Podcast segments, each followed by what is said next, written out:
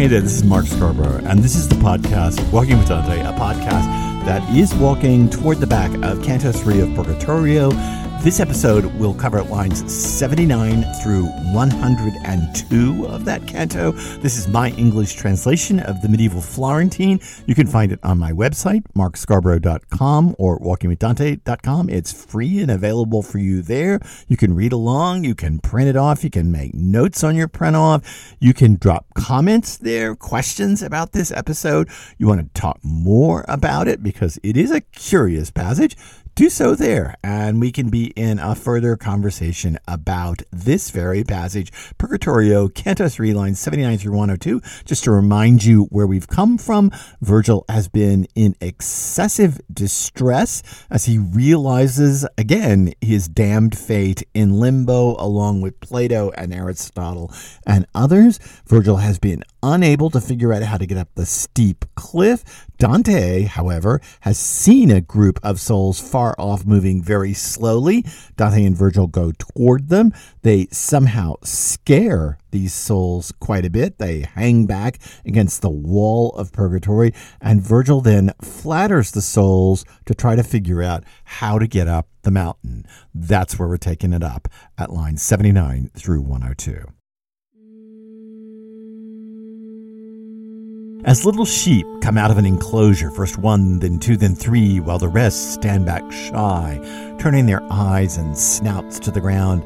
And what the first one does, the others do, bunching up behind him if he comes to a stop, simple and quiet, without really knowing why.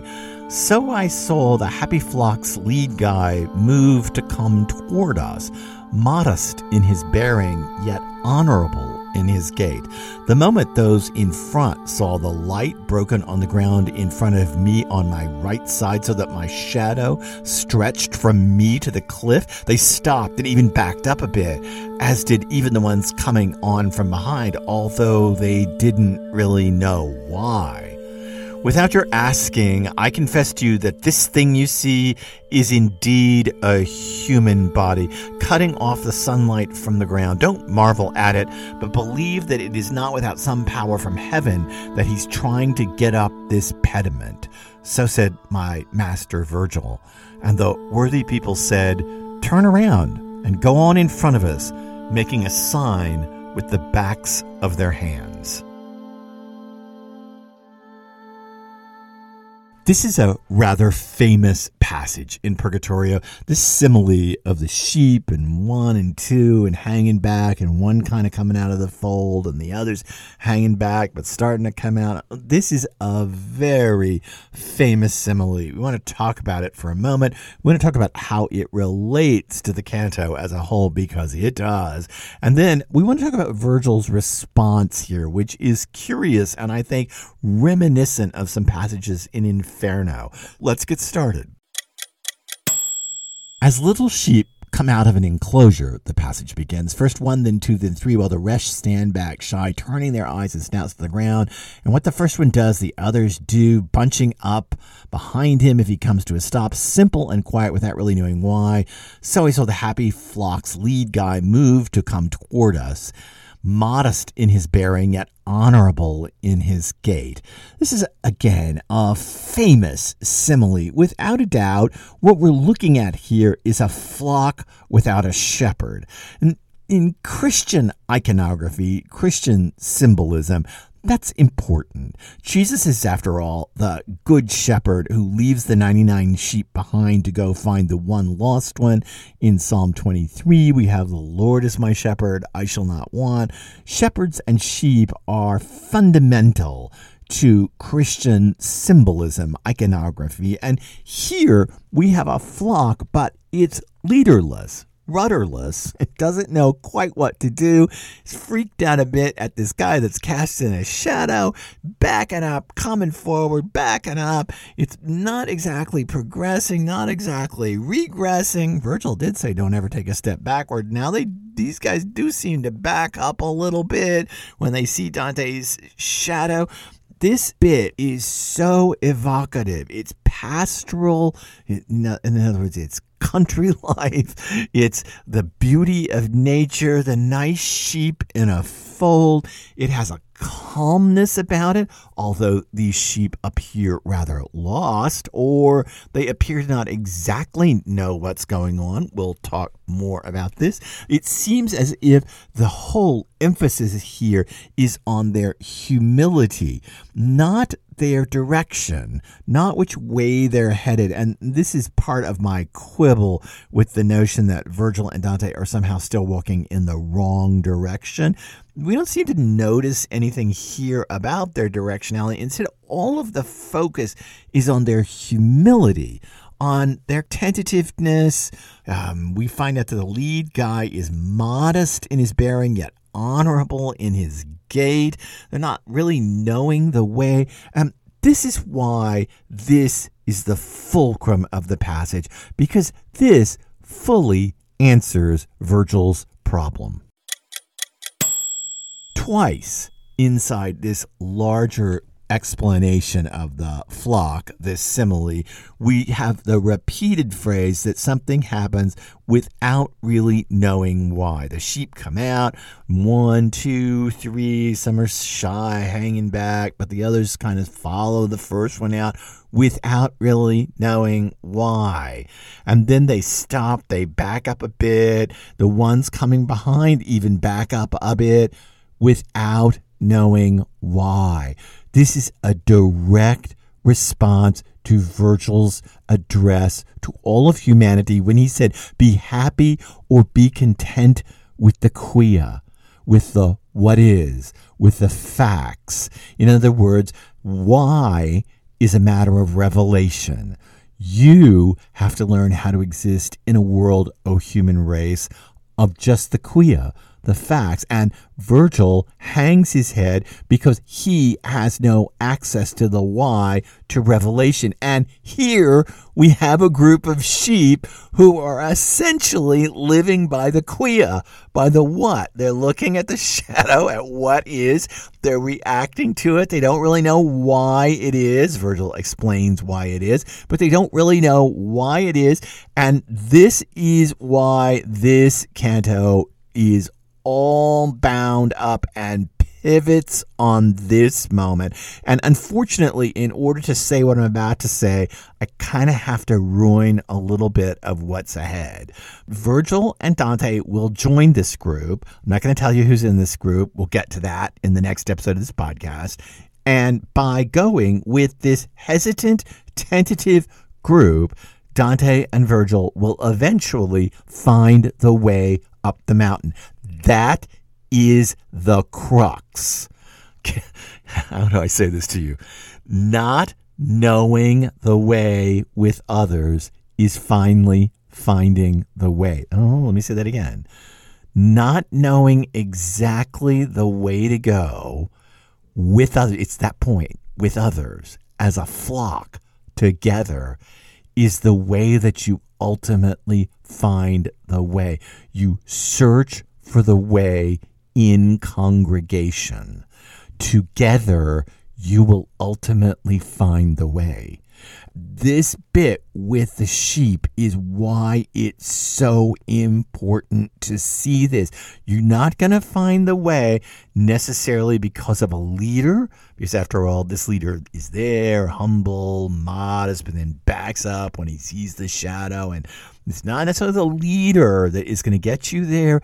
It's you together with others in congregation, in flockhood, in flockdom.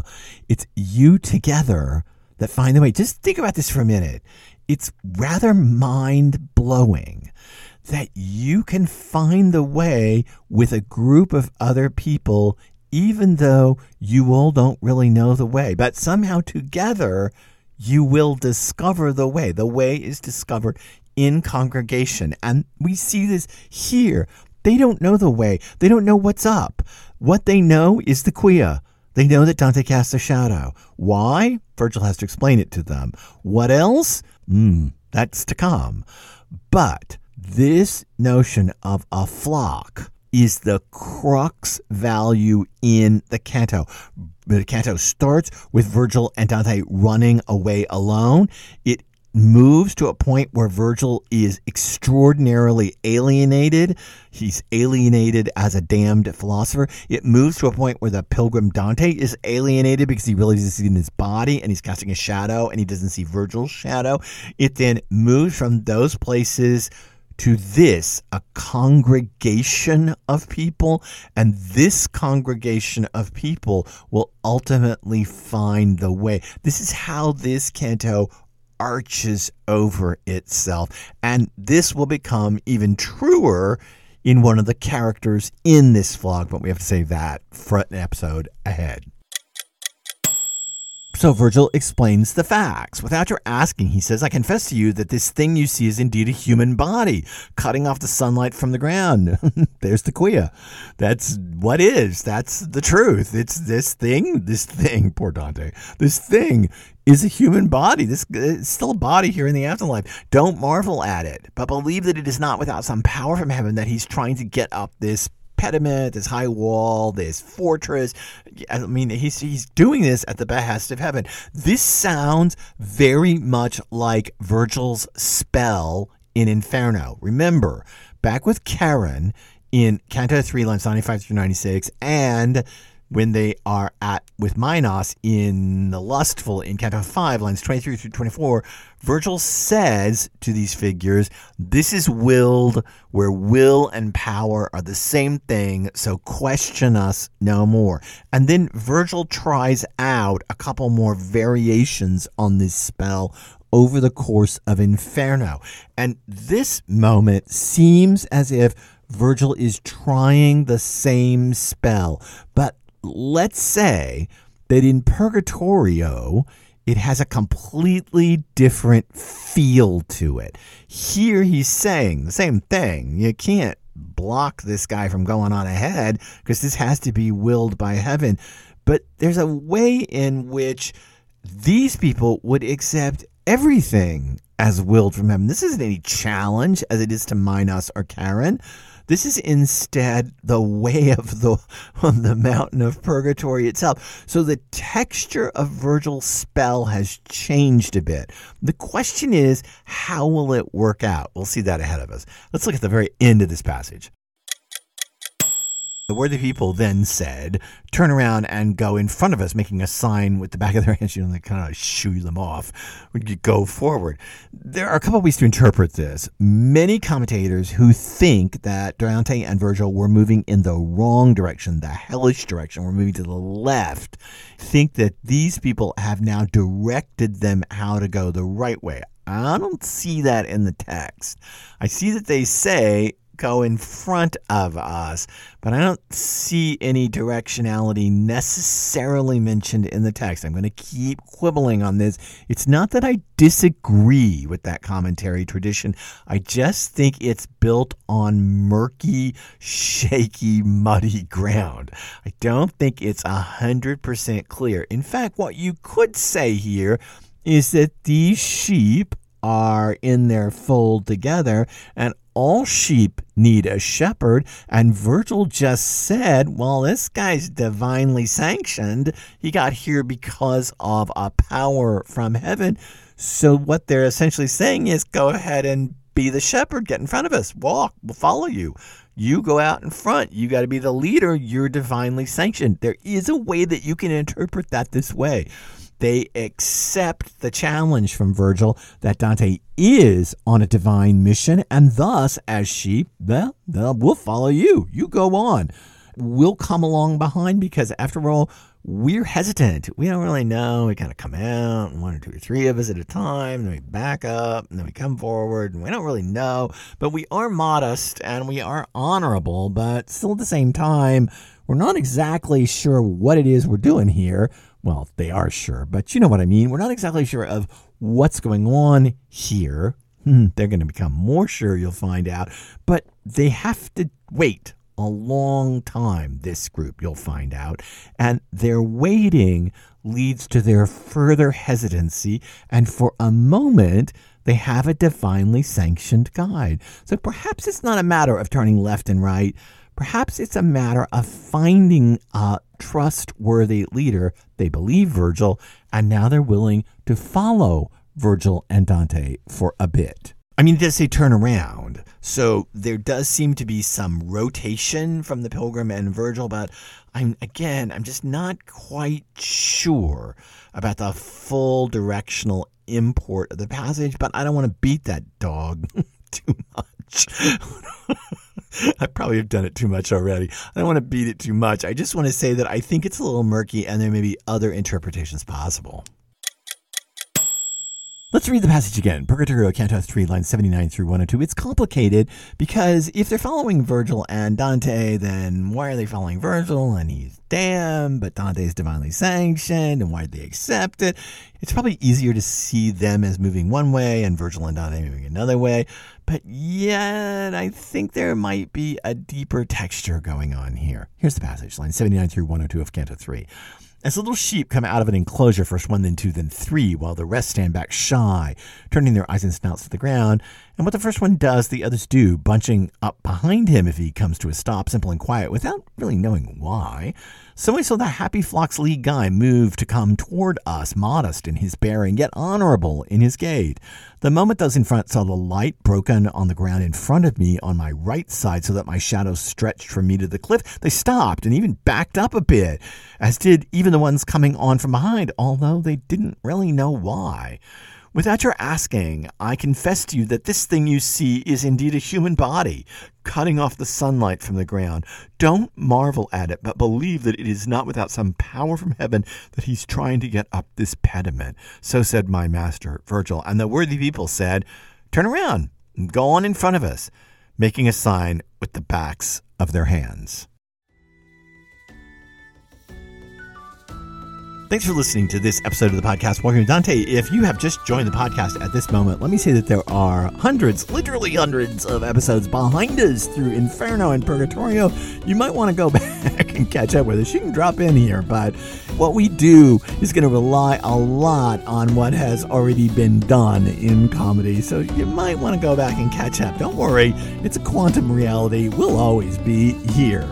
I'm Mark Scarbrough. I'm walking with you. You're walking with me. I'm so glad we're together. Thanks for being on the journey with us. And we'll take our next steps in the next episode of Walking with Dante.